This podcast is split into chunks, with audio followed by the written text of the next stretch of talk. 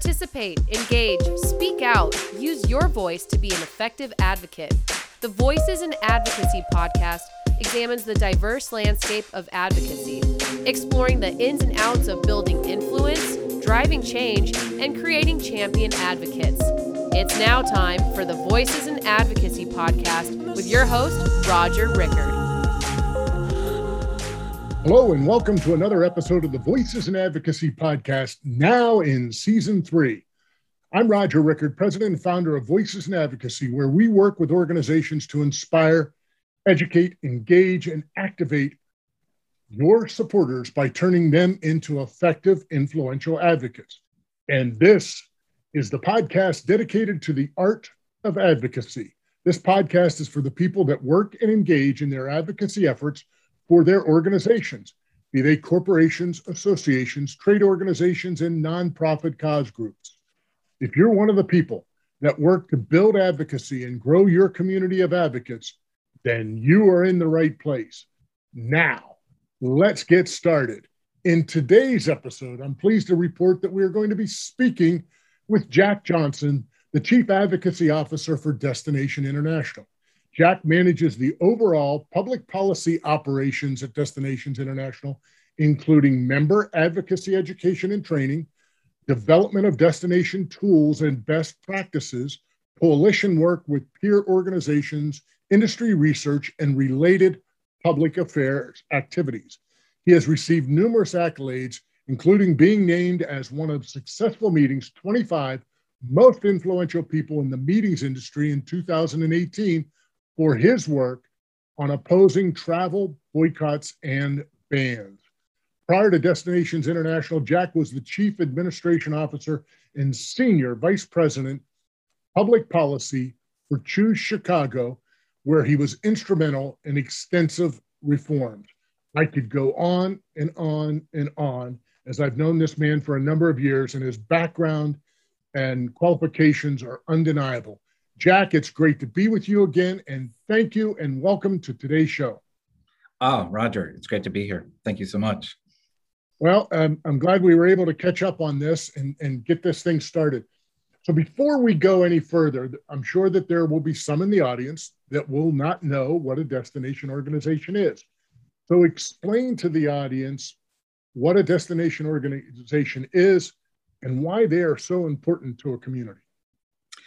Yeah, there's a kind of a very traditional definition, which is uh, uh, they're the the tourism board or the uh, tourism promotion agency or the convention and visitor bureau uh, that is located in a destination. They're kind of like authorized by the local unit of government or the state government, or in the case of something like Brand USA, by the federal government.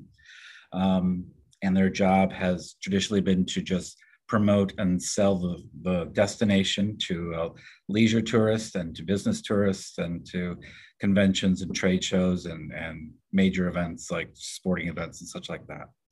Um, well, and, and if I remember correctly, the organization has morphed and changed its name over the years. It used to be the International Association of Convention and Visitors Bureaus, correct?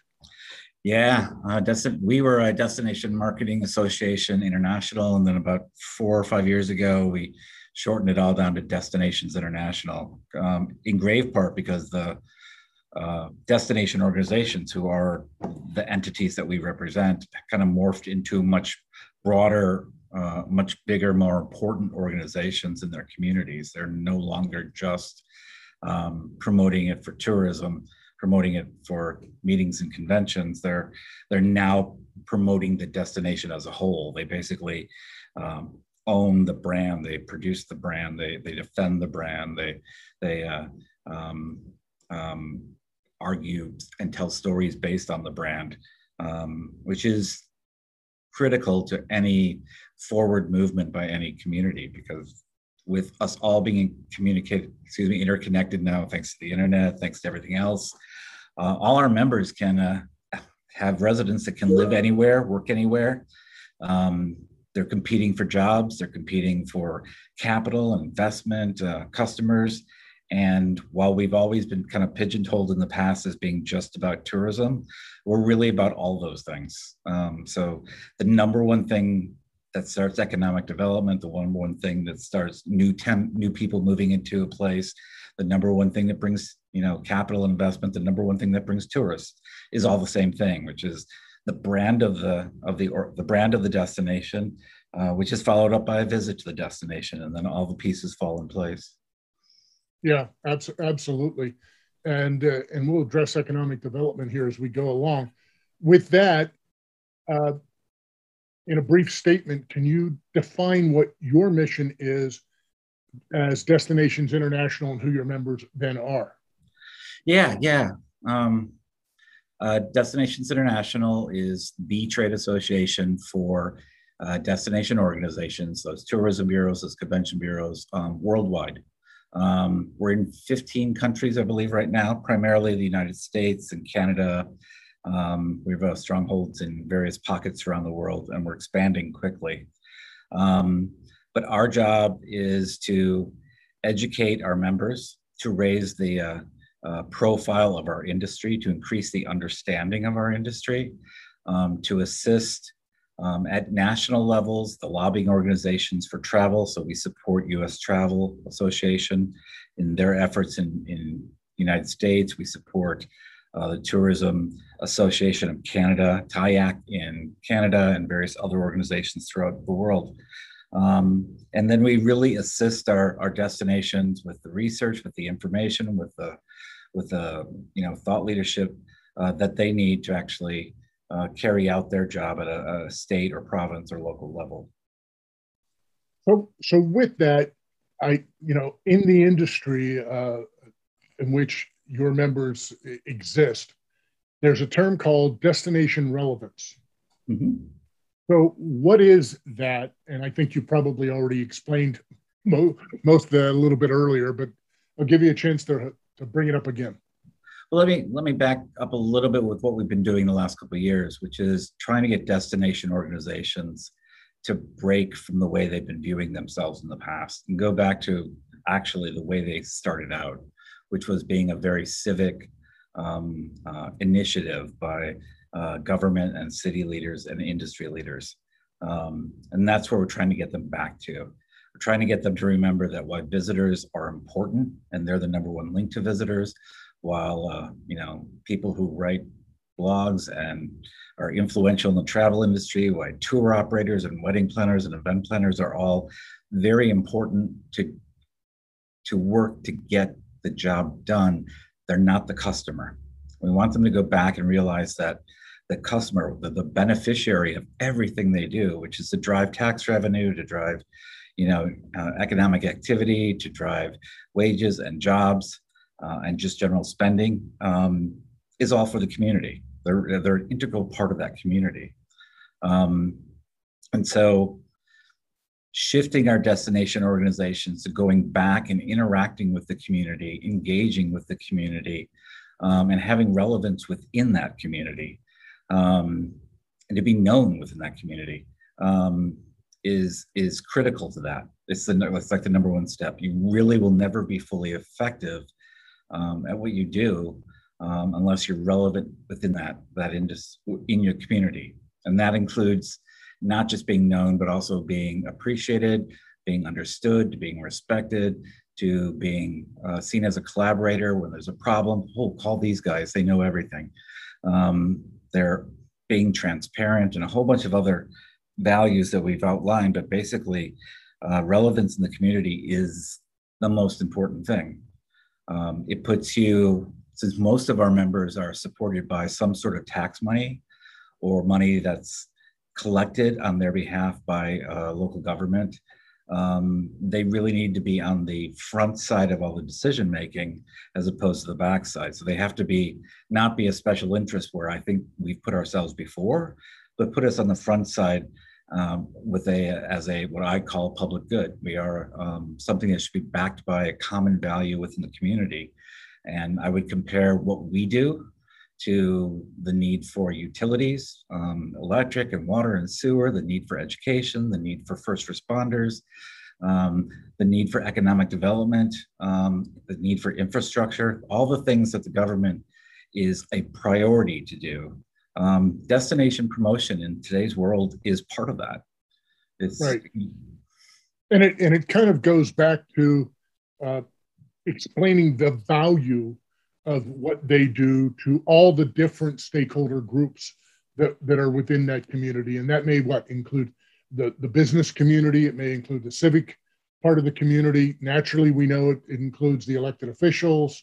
Uh, any other key constituent groups there? Yeah, I mean, well, we always talk about you know there's the usual suspects, which are the the industry partners, the hotels, the restaurants, the airports, the taxis, um, uh, the attractions, the events, um, the convention center, whatever. And then there's that second area, which is basically your government at the local, state, or province level, or whatever, is is engaging with you and and collects your money or where you receive money from. But, but then beyond that is what we call the un, the unusual suspects. And if you're a destination uh, that is well known and, and seen positively, if you're a destination where people want to visit, as uh, Maura Gast laid out, you know, 10, 12 years ago, uh, if you if you want to visit there, then that's a place where people want to live. And if people want to live there, that's a place they want to work. And if they want to work there, that means business is going to follow um, and hire those workers. And it keeps going on and on. So universities, who really work very hard to attract uh, uh, uh not just students but um, faculty. Um, they need that they need that brand. They need that that ability. Uh, any of your major employers anyone who's competing for the, anything in the workforce um, the capital investment that's out there um, just talent in general which will bring more. Um, destination promotion is i think coming more and more a major factor in uh, talent moving to various destinations uh, attracting that talent because it's really about that brand that image and that lifestyle and that really gels with what destination promotion is. And and and you make a really good point, and, and it reminds me of a, a, of something that I was well aware of many years ago in the Phoenix area. Uh, the CEO at the time of Motorola had come out, visited, loved the destination uh, because of visiting here, wanted his family to live here, and eventually brought in multiple divisions of Motorola into the city, and at one point employed over 40,000 people in a city that is not near the size it is right, now. Right. So they became the major player simply because the CEO came and visited. So that harkens back to the storytelling that you're saying of, of how do you communicate that uh, to the different stakeholders with, with, within the community. Yeah, it's, it's interesting now that you're seeing um, people moving out of California, people who have the ability to work multiple locations, where they're going.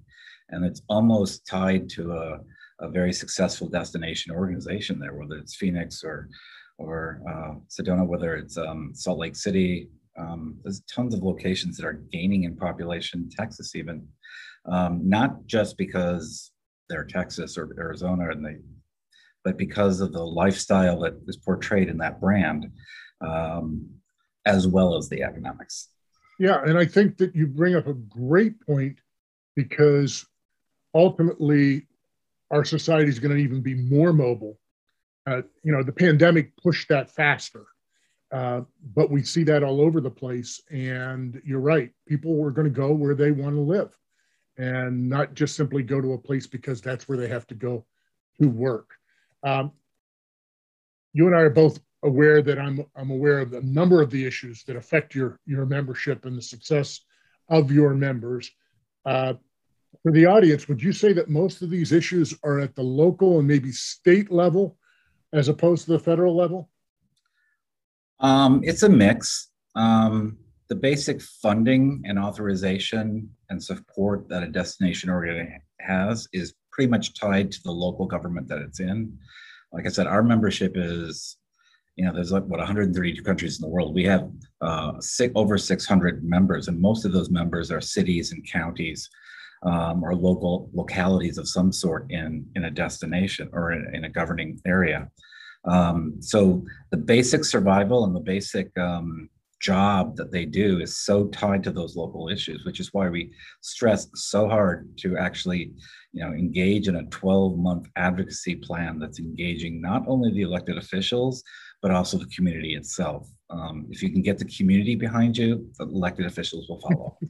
yeah, we, um, we know that they, they, will follow the pack wherever the pack goes. Right, huh? right.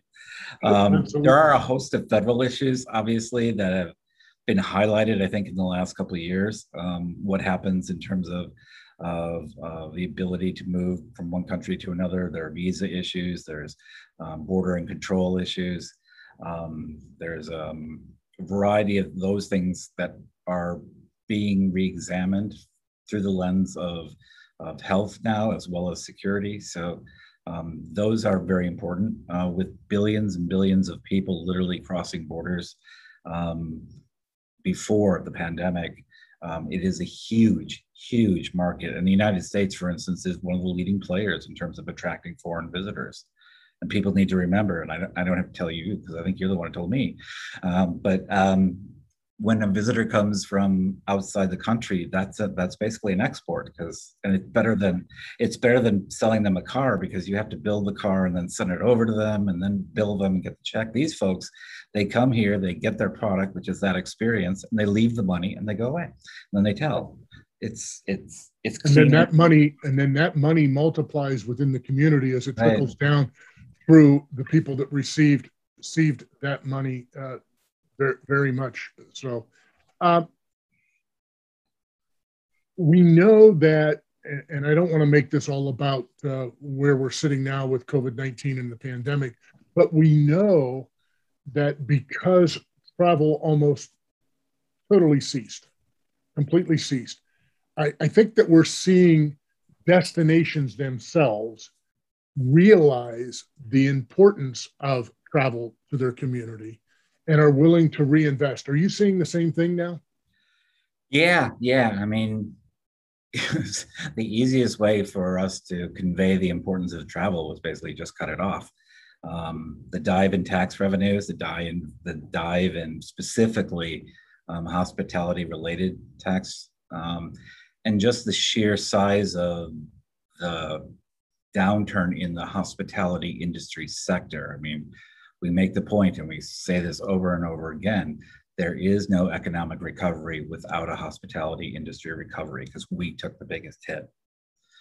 That said, um, we came back after 9 11 and became bigger than ever. We came back after the Great Recession and literally we're the biggest we'd ever been in the literally the history of the earth. Um, and we're going to do it again. Um, people are people like to travel. It's in their it's in their DNA, and um, I think elected officials everywhere got a good taste of just how important what it was and how it affects everything else. One thing that leads to another. You know, you don't have the, you know, the drugstore, the 7-Elevens, the grocery stores, and all those. If they're not getting the money from the people who are living off of tourism or travel, um, it just really affects the whole ecosystem. Yeah, yeah, the ecosystem itself just gets crushed uh, under the weight of all that. You know, you've done an awful lot in, in your career in defending and protecting uh, your members and, and your community. Uh, and when I say community, I mean within your the eco structure of, of your business. You've protected them uh, and fought for the travel bans and boycotts.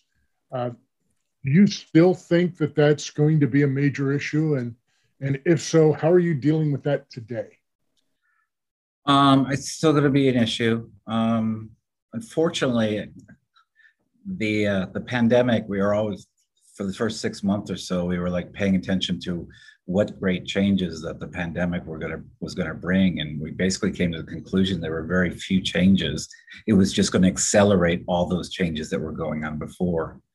Um, most of these pandemics are, excuse me, most of these bans and boycotts, particularly at the state or local level, um, are being driven purely by politics. Um, they're driven by the uh, the red state versus blue state concept. Um, it's a bad idea. um, it, it's self destruction. And if you think about how do you change people's viewpoint, you got to travel there and meet with them and learn what it's like to live and see things from their point of view. So it's counterproductive. Um, I was hoping, having seen the importance of travel, it would go away, but we're seeing California still ticking off state after state after state that they're going to ban, uh, not pay uh, uh, government funds for travel to those states, which is insane. Right? They're up to like you know 15, 17 states. Um, I've seen both ways. I've seen you know the left boycott certain locations for because of right. I've seen the right boycott certain locations because of, of left politics, um, and it just doesn't achieve anything. Yeah, There's and it's very very few times that a boycott actually works. That's right, and and and you're right. It isn't one sided. Uh, uh, there can be examples played on on both sides of this. Yeah. One of your many one of your many responsibilities, and I heard you even address it a little bit earlier when you said a 12 month advocacy engagement rather than maybe what it had been done in the past or down down the road where it was one-offs or uh, particularly in local communities when you needed to go back and get your funding again and, right, and right. get things reauthorized but one of your many responsibilities is advocacy education and training for any dmi uh, DM, DI Destinations International. I still do that members. See, that tells you I've been around a little bit too. Uh, members listening to, to the show, what can they expect from your upcoming advocacy summit that you've got scheduled in October? Uh, yeah, that's turned into like a, a must attend event, particularly within our industry. Um, and what's cool is we're seeing a lot of board members now attending, which is great because uh, they have to be integrally involved in this local advocacy effort. But um, last year we released a, a, a, version of an advocacy plan template, um, building off actually some of the, the, the, concepts that were in the original advocacy uh, workbook that you put together with the, the committee back then. That was a pleasure to be part of. Um, we're going to release a 2.0 version, which hopefully will be more interactive.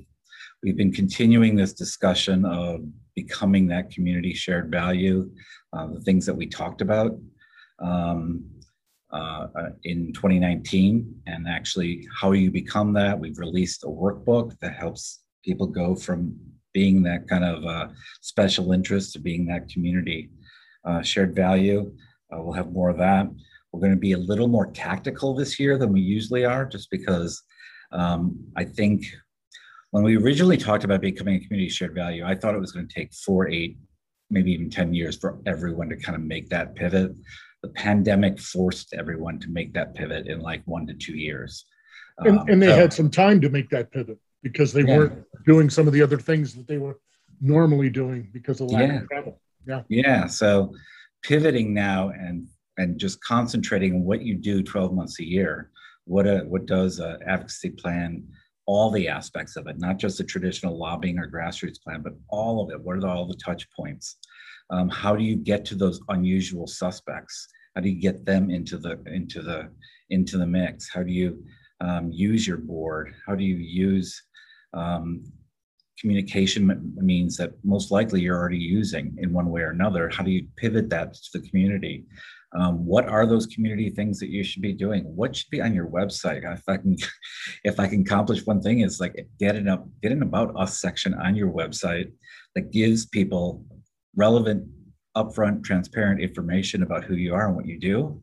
Um, and if I can get a message to every destination organization, stop pretending that your, you know, visit XYZ site is not being operated by the destination organization. Live it, own it, lean into it um, because you're the expert and everyone knows you're the expert and everyone knows that's your website anyway. So, so take that role of expert, uh, take all that information that you have. Our people have so much information, some they don't even realize uh, that governments would kill to have. Um, and start playing that role in the community. Uh, the theme for the event is, you know, moving forward with intent. Um, I want our members to get out of a defensive posture I don't want them to interact just when their budgets come up for review or if their budget is being attacked or if they've had a bad um, audit report or something like that. I want them to take the lead, take the advantage. Um, the pandemic, as awful as it was, has provided us a, an immense opportunity, and it will be really awful to miss that. It would make the whole pandemic um, I don't know how to say it, but it would make everything, you know, worth worthless. Well, and I think one of the one of the values that you bring, and I think that probably your members see that more now in being able to have these tools because uh, they were taken by surprise by this, as, mm-hmm. as we all were. It's not yeah, just that. Yeah. Uh, but now having those tools, it becomes even more important to be a member of your organization now and and to participate in those things.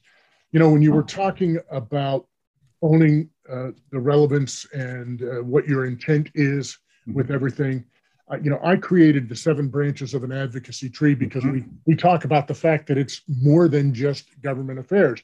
Right. And in my and in my list, it's you know government affairs, it's media, it's uh, public service, it is industry, it's brand, it's cause, it's people, and under every one of those major branches are the things that you're trying to teach your members to be exactly. able to do within their communities, so that the footprint becomes much larger. Correct? Correct. The more people that know of you and know what it is you do, um, my this industry has a really bad internal joke that I've been hearing for decades, which is not even my family understands what it is I do. And I, I, look them in the eyes and tell them if your family doesn't know, that means your neighbor doesn't know, your community doesn't know, your elected officials don't know, and don't think the hoteliers even know or the restaurateurs even know fully what you do. Our people work very hard doing very important work, and it's time they start talking about it and let everyone know about it. Yeah, I, I, I preaching to the choir, my friend. you all know. Uh, but what do you? The other thing, think? just before you believe that, I just I forgot one thing, which is one of the things we're launching this fall is what we call an awareness campaign. Uh, one of the things we found with the CARES Act um, is that it was relatively easy, as easy as dealing with, you know, Washington and Congress is, to get money for, you know, hotel industry or the restaurant industry, uh, various sectors of the industry. Um, but when you walk in and say we need help for a destination organization, they're like, "What is that?" And when you start putting in language in there about 501c6s, they instantly thought we were chambers of commerce or we were lobbying organizations. And we're like, no, there's this whole sector of charitable function out there um, that's in the C6 arena that you're not you're not helping, and it, frankly are a huge number of jobs. So it took a good long what five six months before the second round of came, and we were actually able to get in that bill.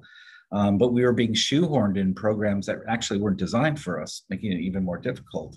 Um, so what we want to do is just raise the overall awareness and provide kind of like the air cover campaign for what's going on at the grassroots level by our members just explaining you know what a destination organization is what it is they do and how they fit in this new economy and that role that they play.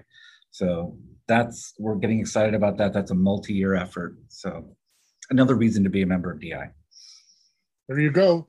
Always selling. Uh, so and, and you should. And what do you think most and I don't want to direct this necessarily at your members, but what do you think most advocates lack when it comes to training? What what's what do you think is the biggest gap out there? Um,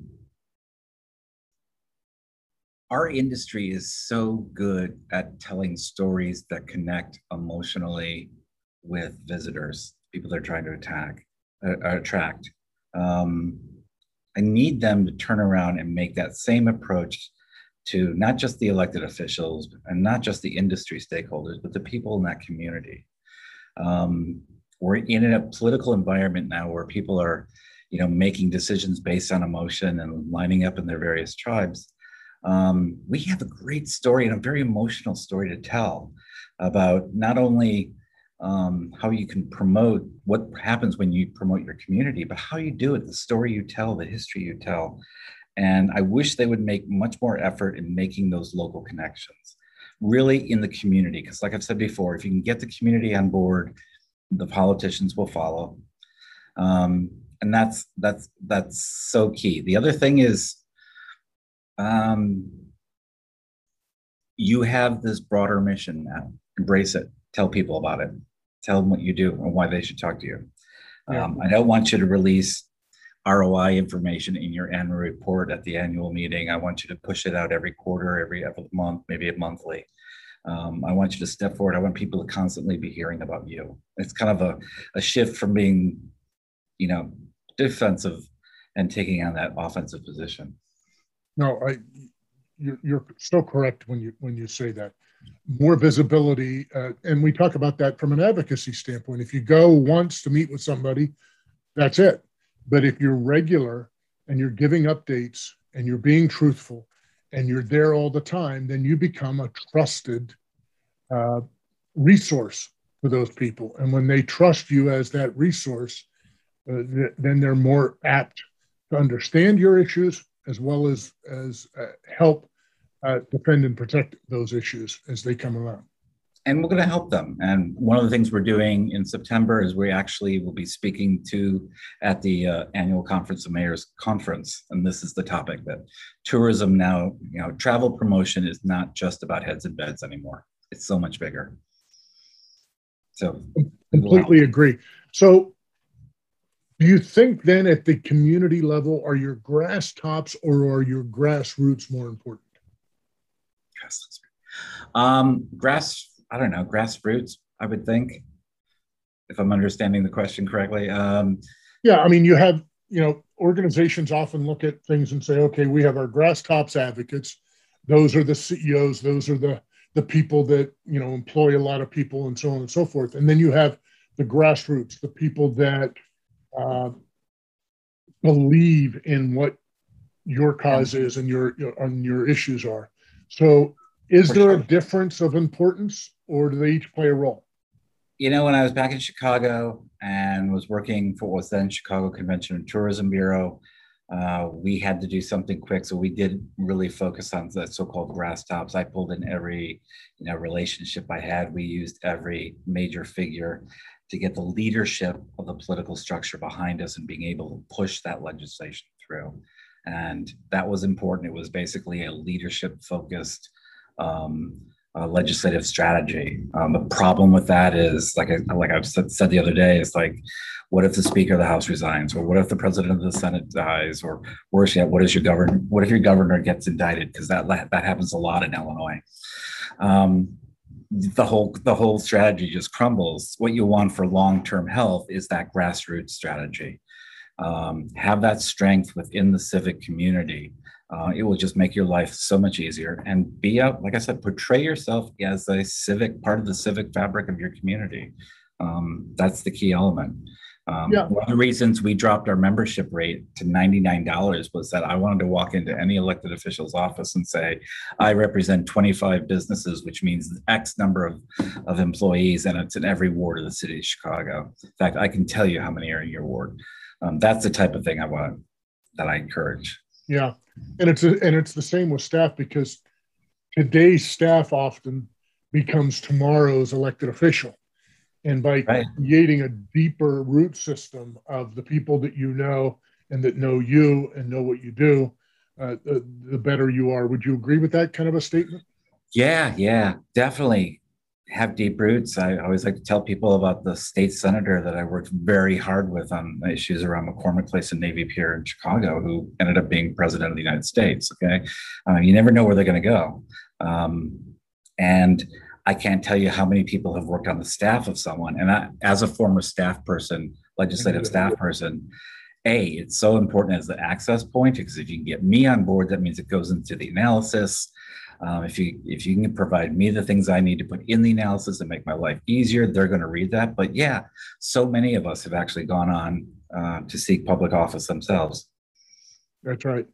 So you've addressed some things here, but what other tools or best practices are important when it comes to growing and maybe educating new advocates? Um, for us, at least, it's it's it's it's it's a couple things. It's shifting them to a value based approach. So, you know, we talk a lot about ROI, and let's face it, our industry has an amazing ROI. Um, but don't lead with that. Lead with your values. Lead with your emotions. Um, talk about what the value of your organization is in the town. So the same way we, you know, we talk about education because educated people are better workers and better citizens and just better people. Destination promotion in the modern world is basically a decision on whether your destination, your community is going to succeed or fail.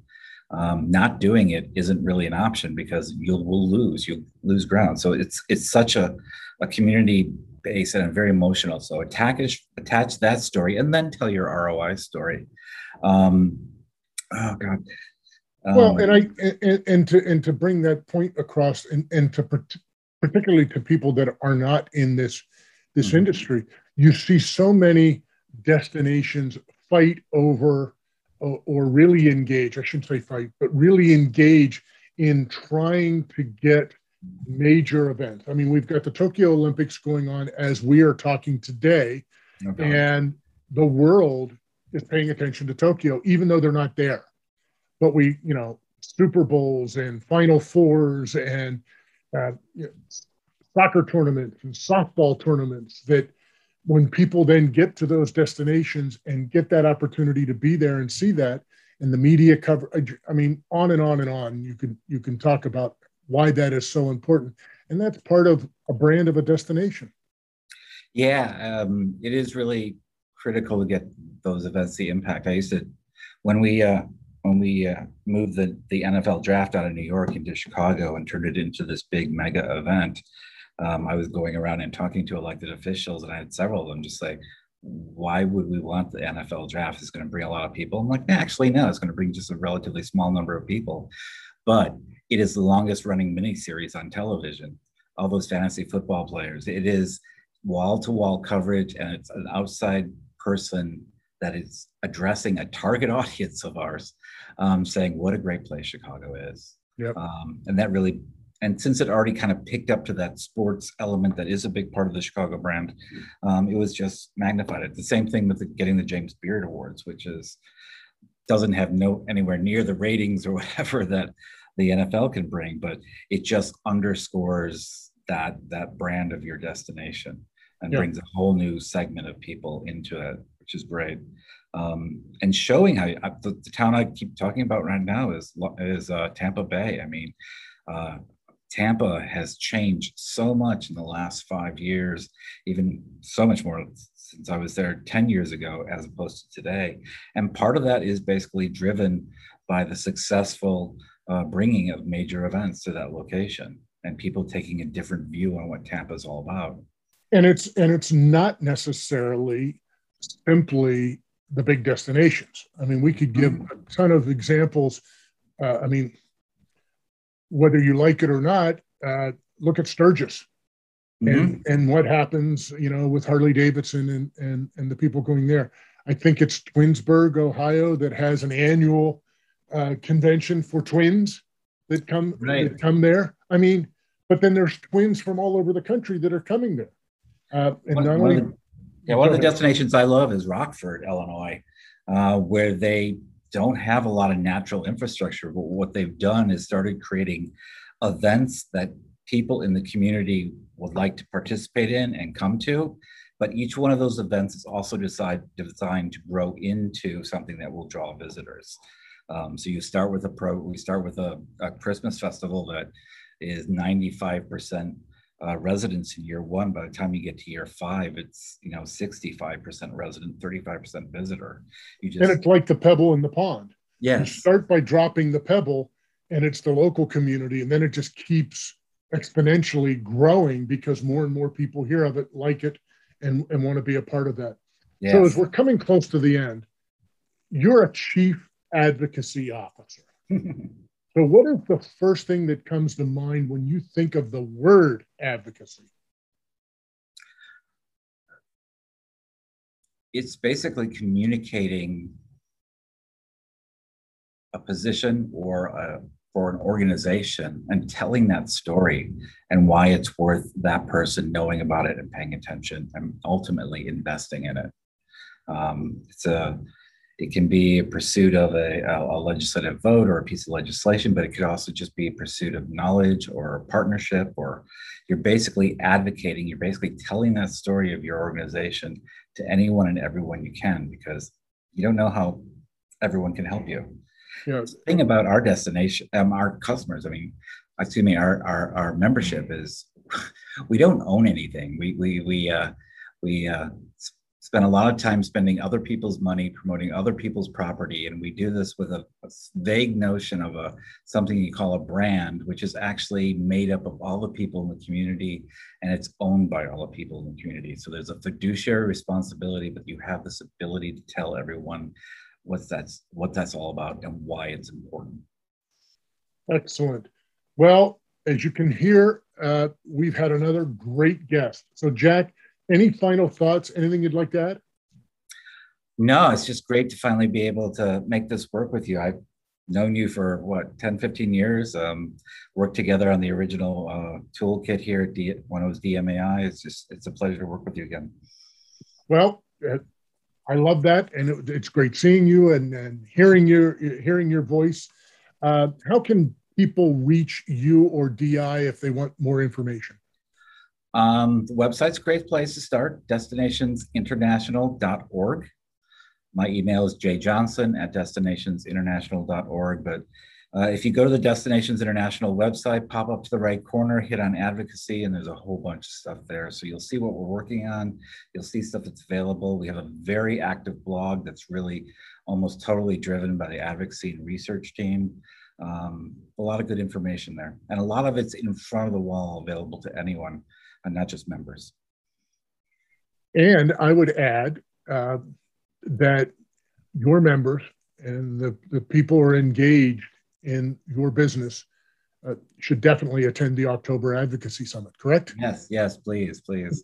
It's actually two events in one. We're having a half day micro summit, we're calling it on funding, uh, and then two days on the broader topic of advocacy. Yeah.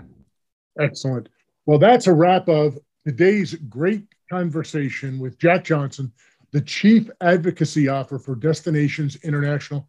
Thank you, Jack, uh, for being on the show today. My pleasure.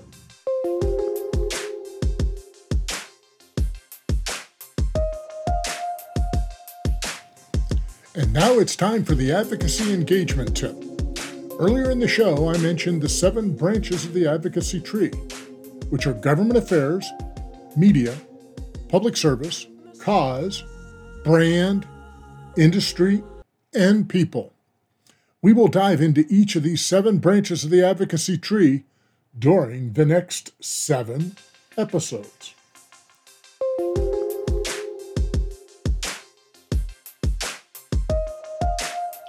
We are proud to have Rap Index as a sponsor to the show. Let's face it, today's advocacy arena is just plain noisy. Organizations are stretched you need every advantage to make sure your issue gets the attention it deserves and your voice heard.